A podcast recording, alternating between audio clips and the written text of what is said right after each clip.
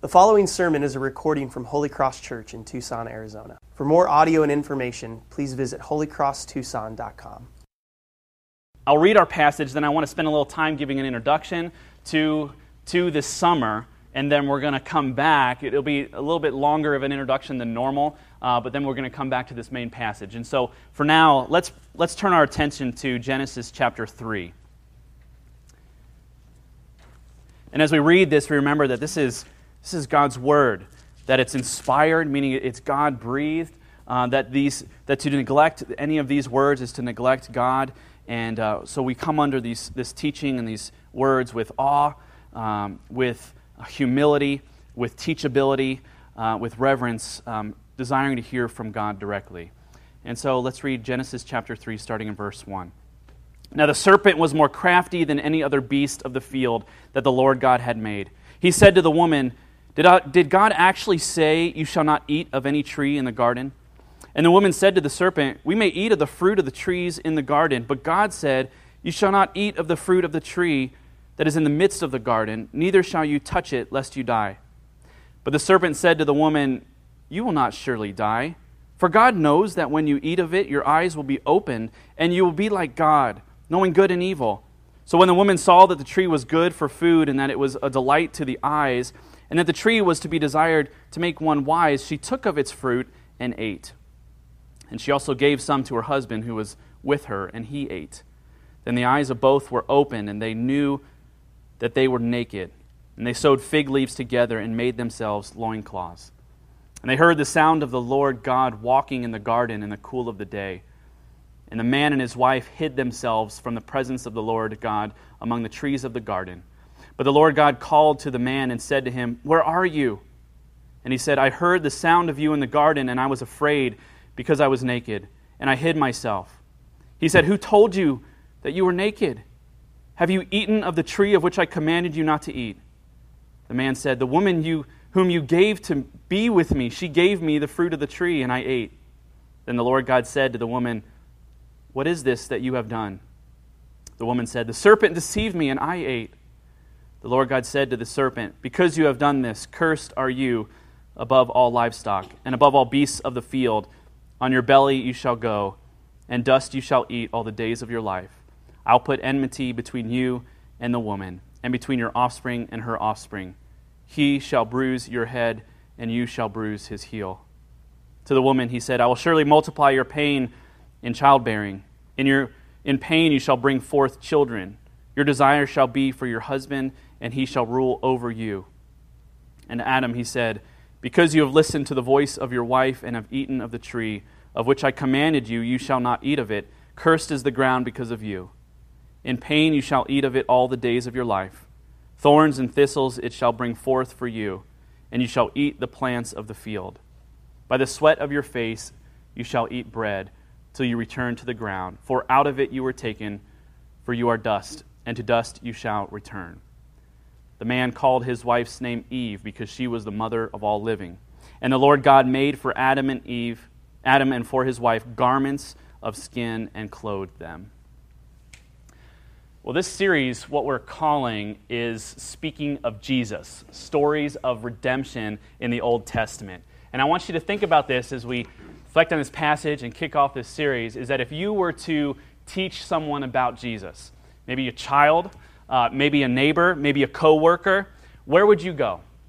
If you're thinking, I want to teach someone about Jesus, where would you automatically go? Now, some of you might begin in the New Testament, you might even begin in the book of Matthew, the Christmas story, looking at chapter 1 in verse 18, where it starts out this way, where it says, Now the birth of Jesus took place in this way. And logically, this isn't the wrong place to start when you're talking about Jesus. You're talking about, well, where do I go in the Bible that talks about Jesus? Let's, talk, let's go to where the Bible says he was born and where it all started. But the story of Jesus begins much earlier in the pages of Scriptures. For instance, when Jesus was crucified and he was buried and he rose from the grave, he encounters two men that are walking along a road to a town called Emmaus. And he strikes up a conversation with these men about his death and resurrection. He comes on the scene and they don't recognize him at first. And, and the New Testament writer, Luke, he, he describes this situation as, it's, as it unfolds. And here's a recap of that conversation. You can follow along here in Luke 24, starting in verse 17. It says this And he said to them, What's this conversation that you're holding with each other as you walk? And they stood still, looking sad. And one of them, named Cleopas, answered him, Are you the only visitor to Jerusalem who does not know the things that have happened here in these days? And he said to them, What things? And they said to him, Concerning Jesus of Nazareth, a man who was a prophet, mighty in deed and word before God and all the people, and how our chief priests and rulers delivered him to be condemned to death and crucified him. We had hoped that he would be the one to redeem Israel. Yes, and besides all this, it is now the third day since these things happened.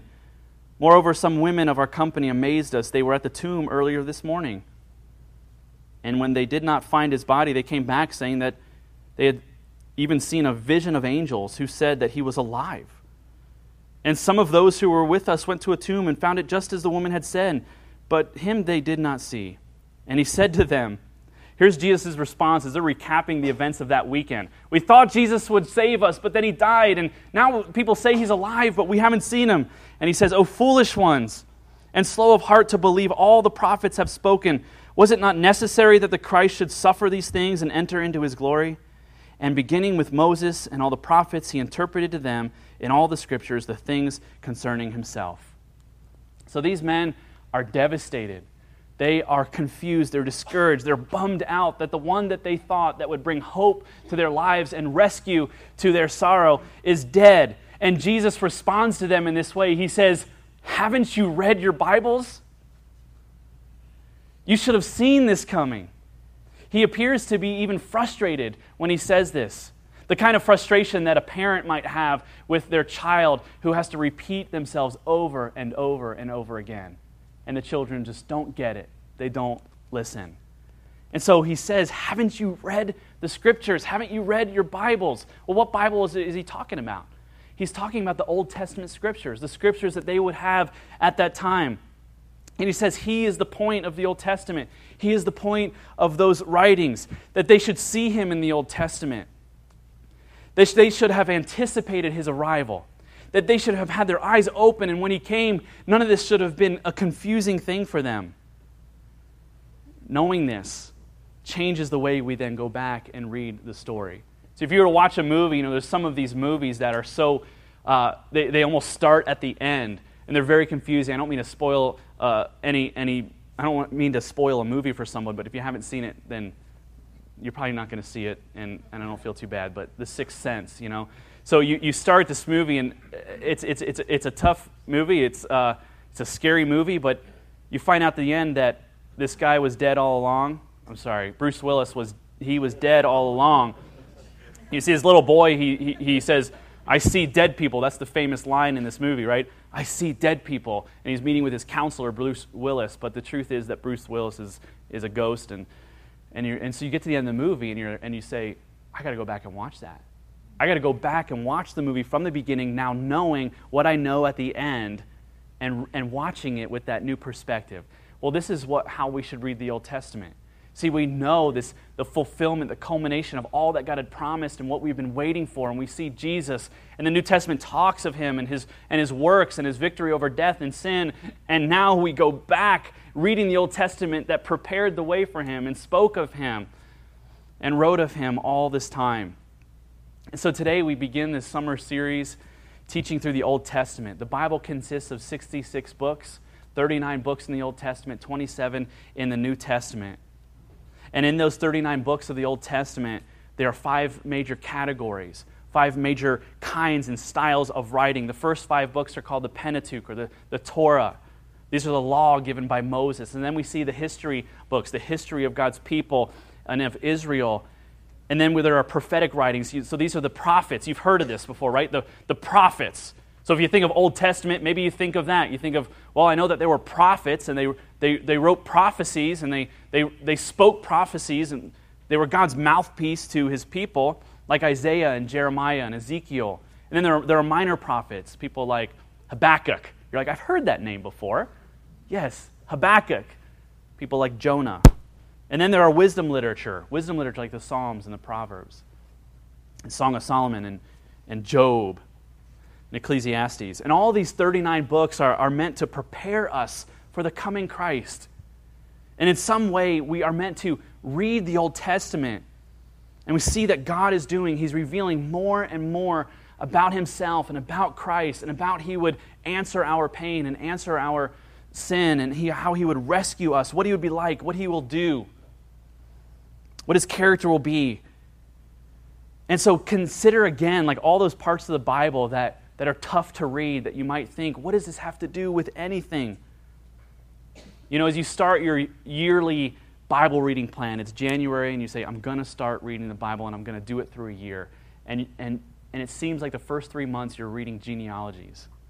And you're thinking, what is the point of this? What is this doing for my soul? How is this encouraging me? And so you mumble through the names, you try to pronounce them, you skim over them, you skip them completely, wondering, like, I knew I just should have read the New Testament. The Old Testament, what's the point?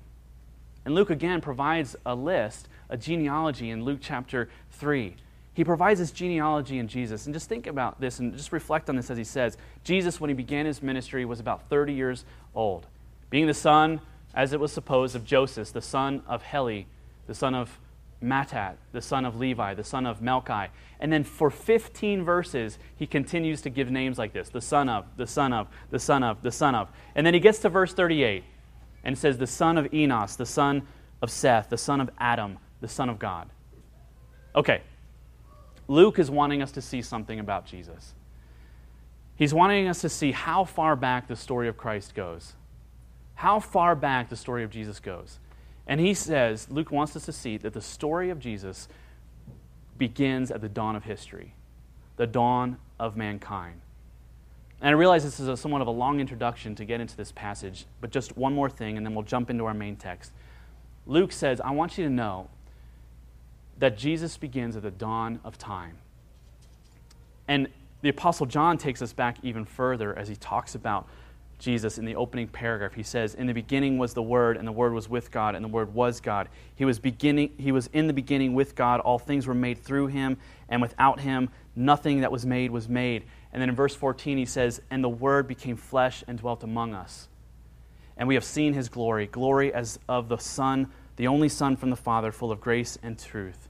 So not only does Jesus begin at the dawn of history, John is telling us that Jesus begin, he predates history that Jesus is eternal, that he is the author of history, that all that is made was made for and through and by Christ, that nothing that has happened in all of creation was, has happened apart from Jesus, the pre incarnate Son of God.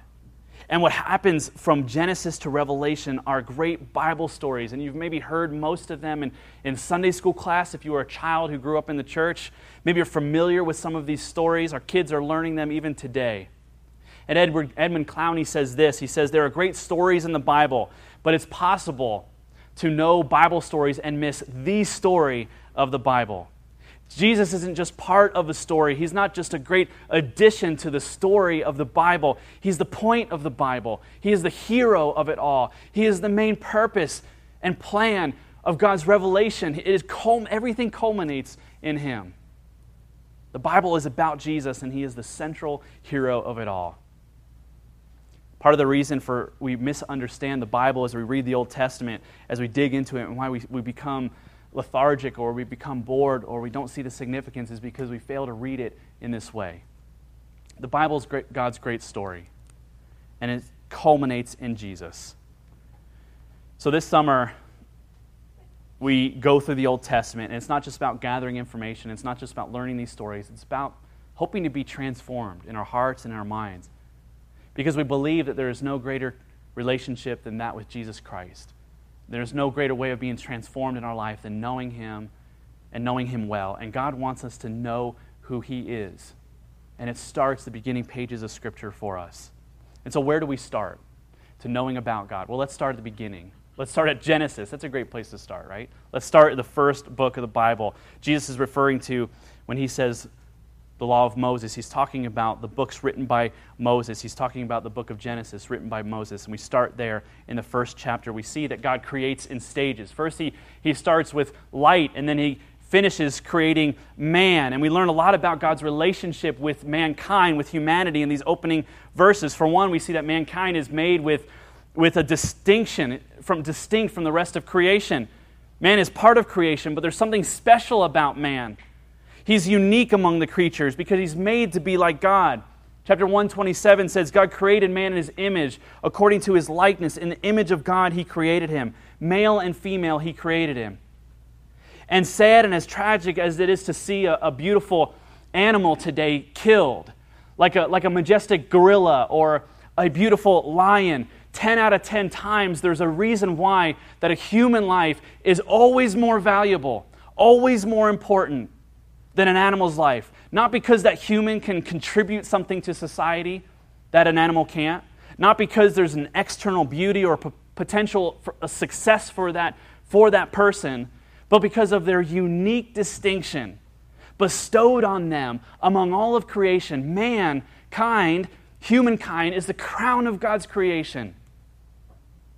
We see in the opening pages that there is a personal and intimate relationship with God that mankind shares that no other creation does.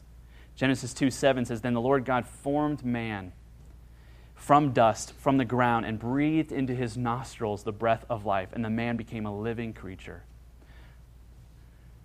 God breathed into Adam's nostrils.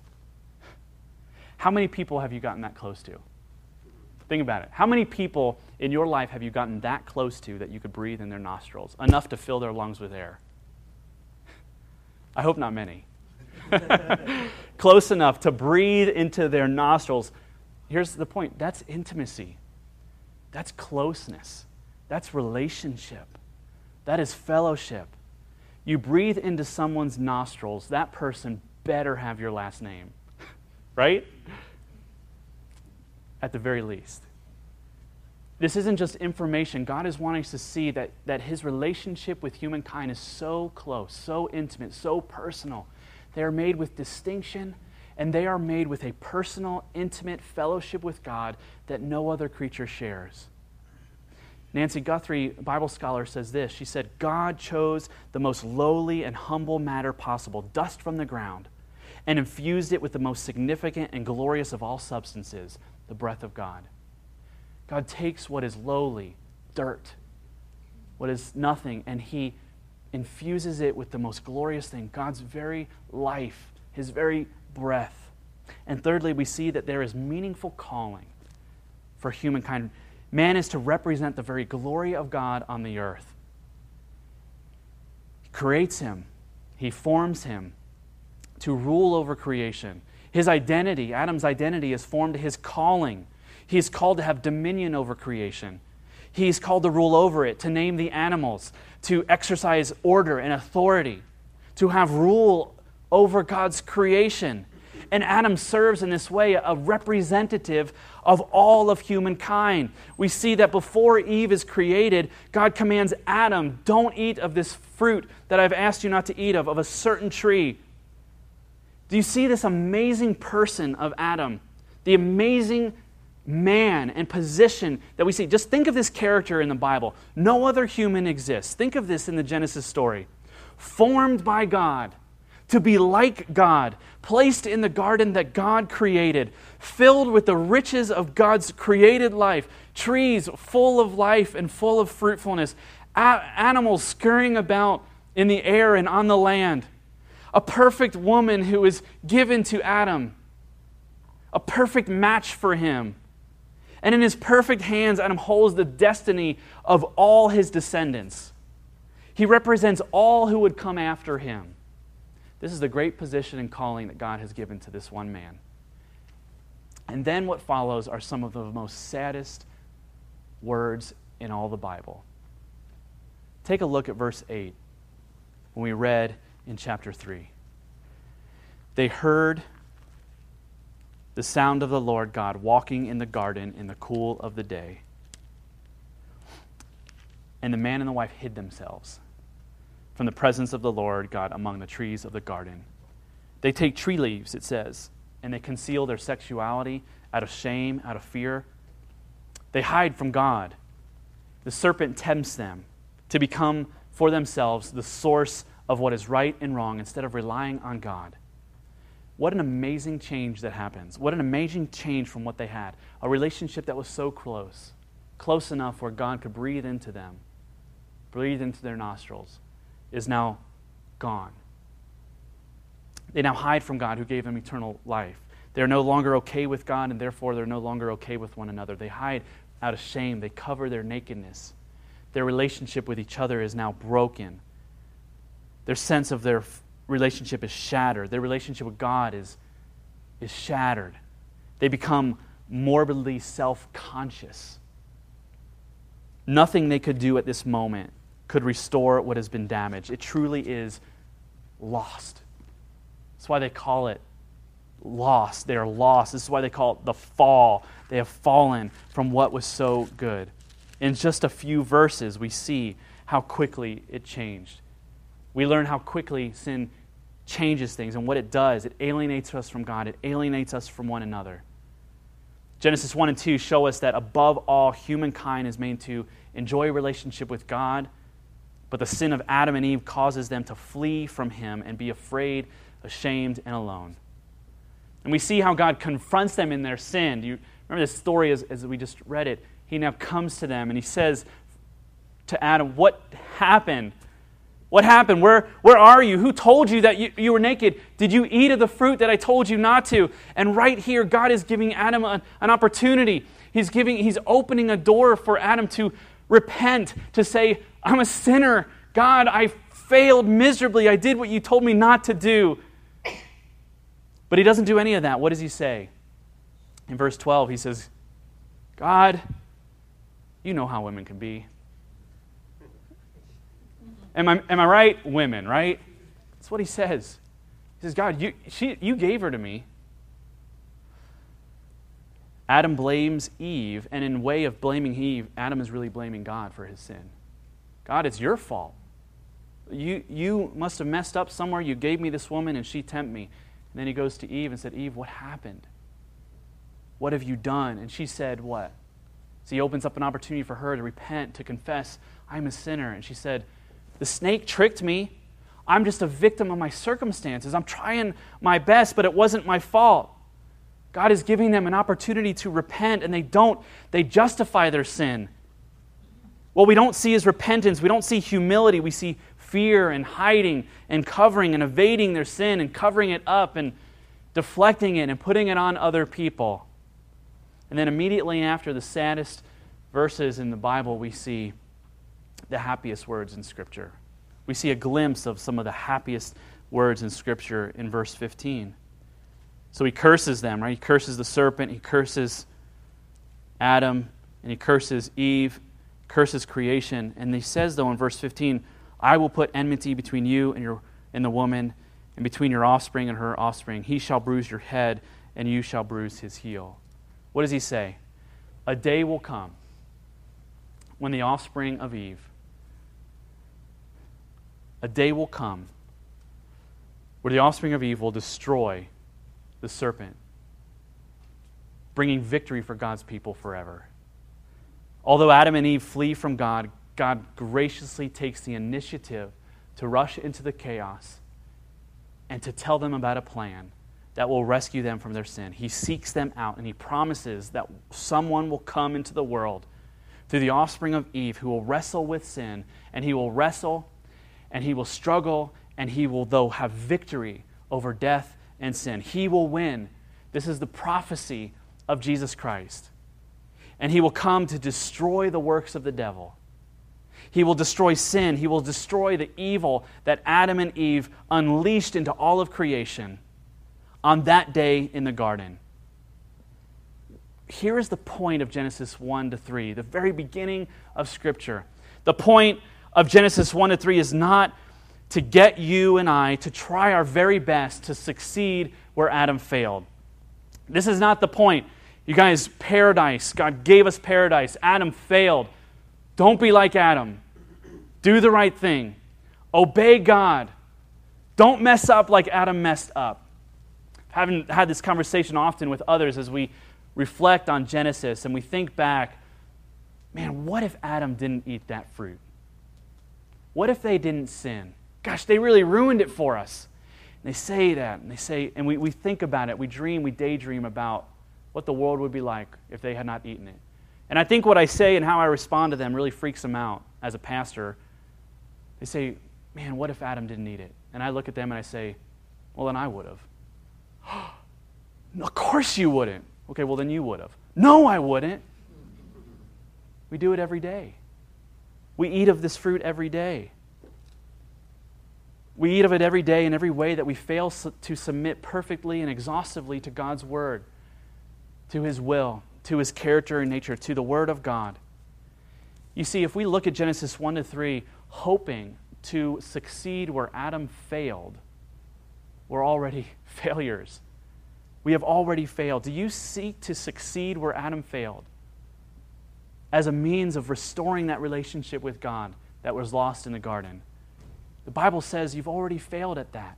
If you have committed one sin, you have been like Adam and already failed.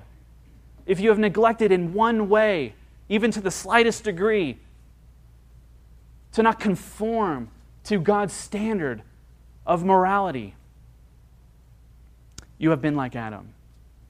It is here in the first pages of the Bible that we see the failure of religion.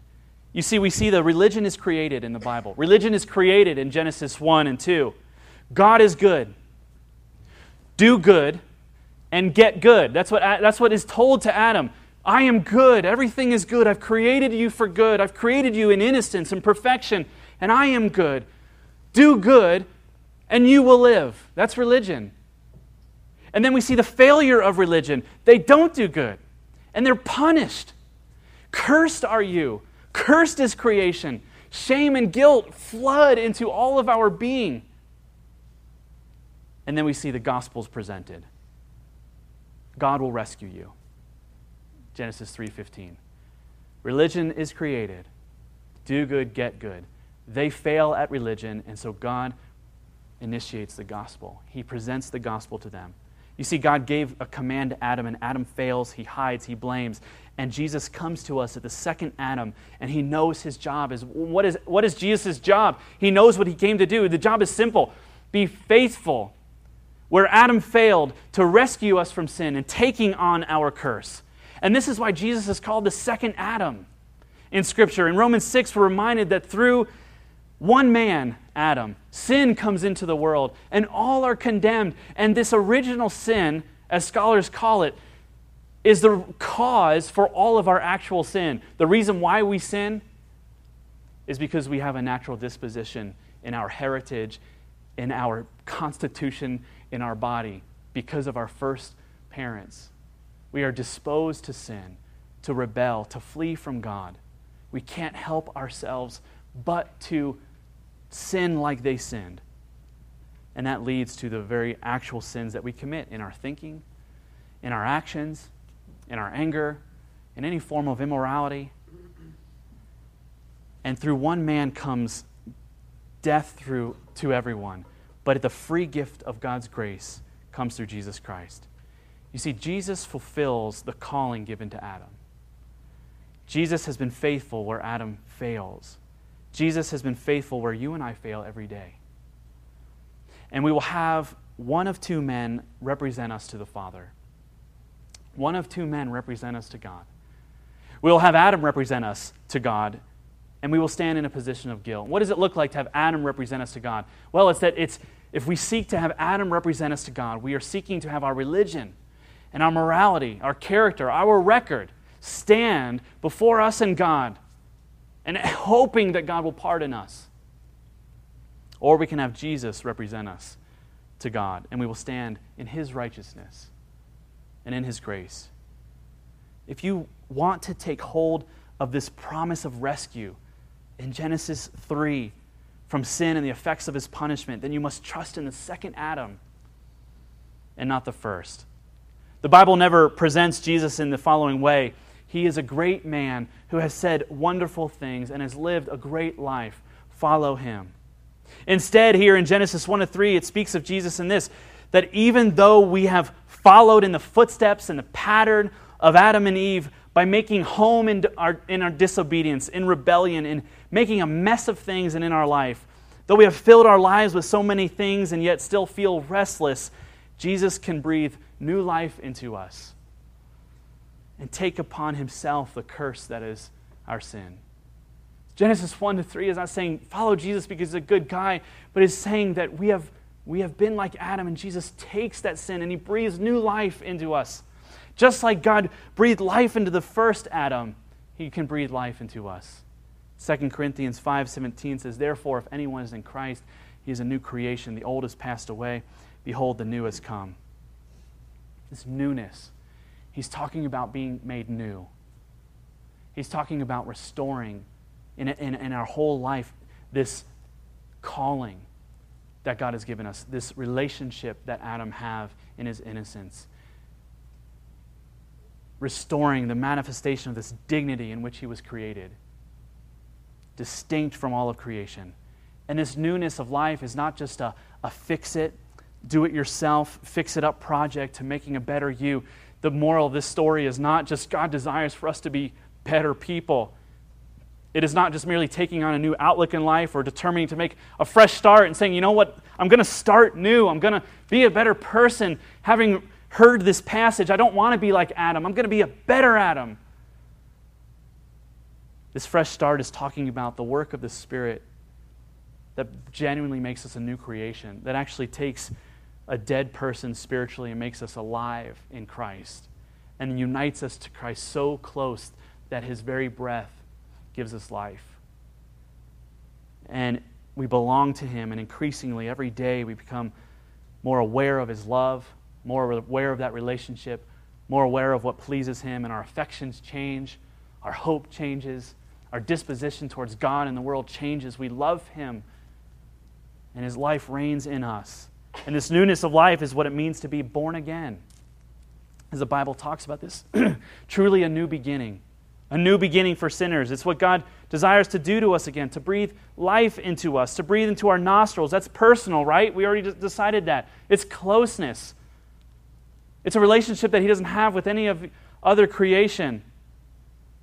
And when the scriptures convince us of who we are apart from Jesus and what Jesus has accomplished for us on the cross, we are made new.